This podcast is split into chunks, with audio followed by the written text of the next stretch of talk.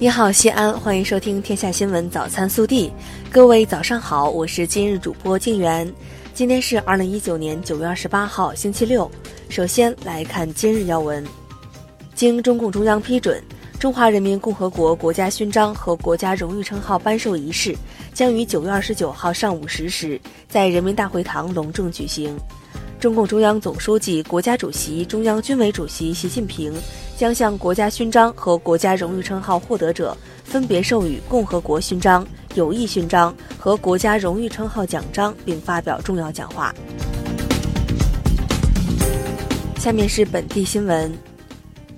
九月二十七号上午，我市召开区县委书记、开发区党工委书记稳增长工作会议，传达学习全省市委书记稳增长工作会议精神。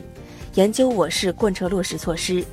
省委常委、市委书记王浩主持并讲话。王浩指出，各级要认真传达学习会议精神，切实把思想和行动统一到省委的部署要求上来，扎实抓好稳增长各项工作，确保完成全年目标任务。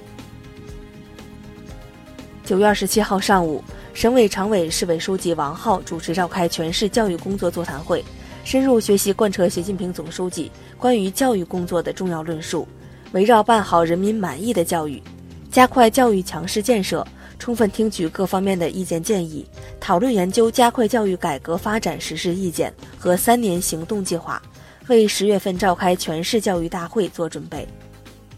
九月二十七号下午，市长李明远到扶贫包抓点、党建联系点蓝田县玉山镇杨寨村，宣讲习近平新时代中国特色社会主义思想，看望慰问玉山镇的老党员和贫困群众，并调研脱贫攻坚工作。李明远强调，要坚持以习近平新时代中国特色社会主义思想为指导，扎实推进脱贫攻坚，不断增进群众福祉。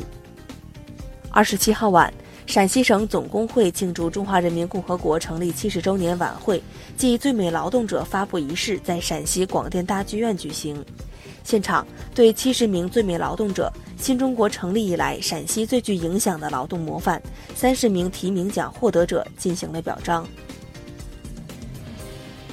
九月二十七号，省十三届人大常委会第十三次会议表决通过了多部法规，其中《陕西省秦岭生态环境保护条例》。陕西省煤炭、石油、天然气开发生态环境保护条例、陕西省封山禁牧条例将于二零一九年十二月一号起施行。九月二十七号，西安市雪亮工程全网试运行启动仪式举行。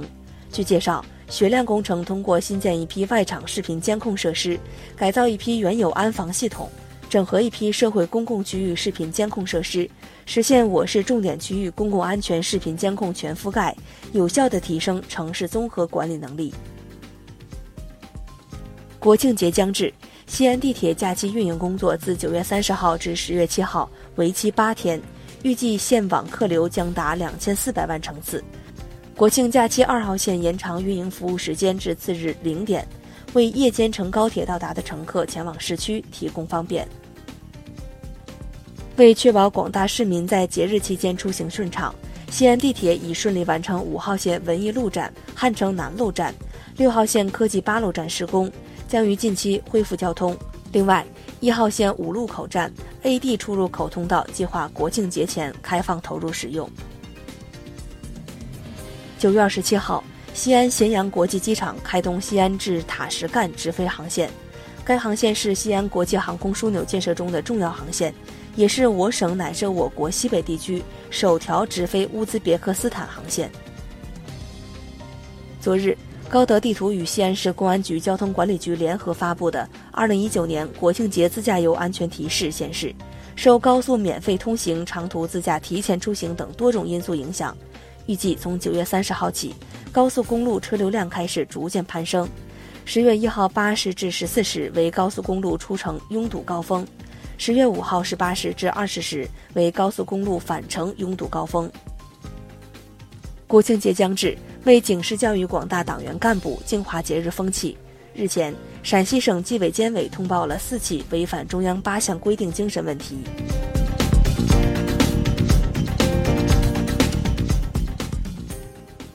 下面是暖新闻。九月二十一号深夜，在北郊凤城二路，一辆越野车在机动车道上突然发生自燃，危急时刻，两个年轻的身影出现了。在找到消防栓后，他们一个负责开水阀，一个负责连接水带，很快大火就被控制住了。不久，消防人员和交警也都赶到现场，直到危险被彻底排除，两个年轻小伙子才悄然离开。下面是国内新闻。当地时间九月二十七号，国务委员兼外交部长王毅在纽约中国常驻联合国代表团同基里巴斯共和国总统兼外长马茂签署《中华人民共和国与基里巴斯共和国关于恢复外交关系的联合公报》，即日两国恢复大使级外交关系。在新中国成立七十年之际。国务院新闻办公室二十七号发布《新时代的中国与世界》白皮书，系统介绍了中国的发展成就、发展道路、发展走向，深入阐述中国与世界的关系，以增进国际社会对中国发展的了解和理解。中央农村工作领导小组办公室主任、农业农村部部长韩长赋二十七号介绍。今年夏粮增产，秋粮大部长势良好。如果后期不发生大的台风或者霜冻等自然灾害，今年又迎来一个丰收年，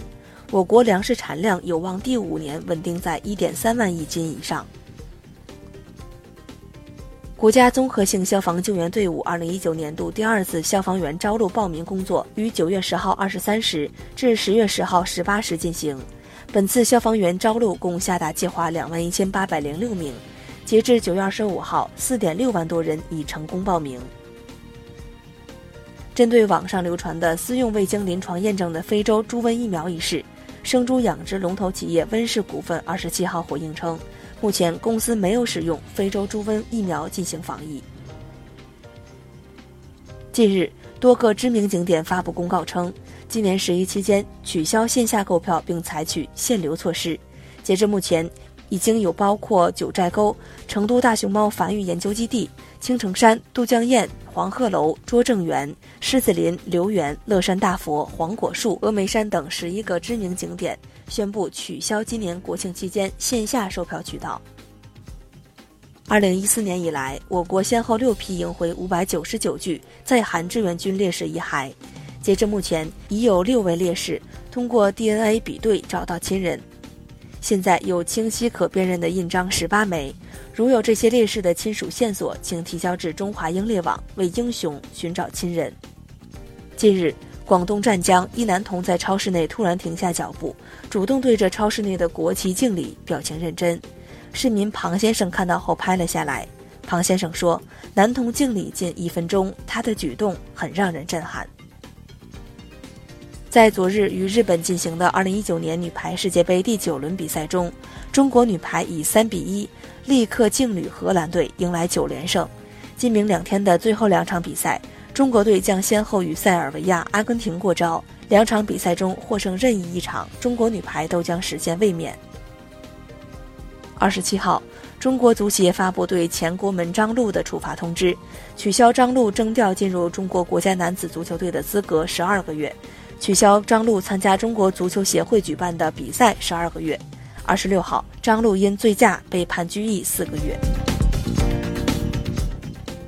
热调查：国庆将至，有人继续坚守岗位。依据规定，国庆假期的前三天加班应被支付不低于三倍工资的报酬，后四天按两倍日工资计加班费。国庆假期的前三天加班，月工资多赚四成。赚加班费还是休假？今年国庆你怎么选？更多精彩内容，请持续锁定我们的官方微信。明天不见不散。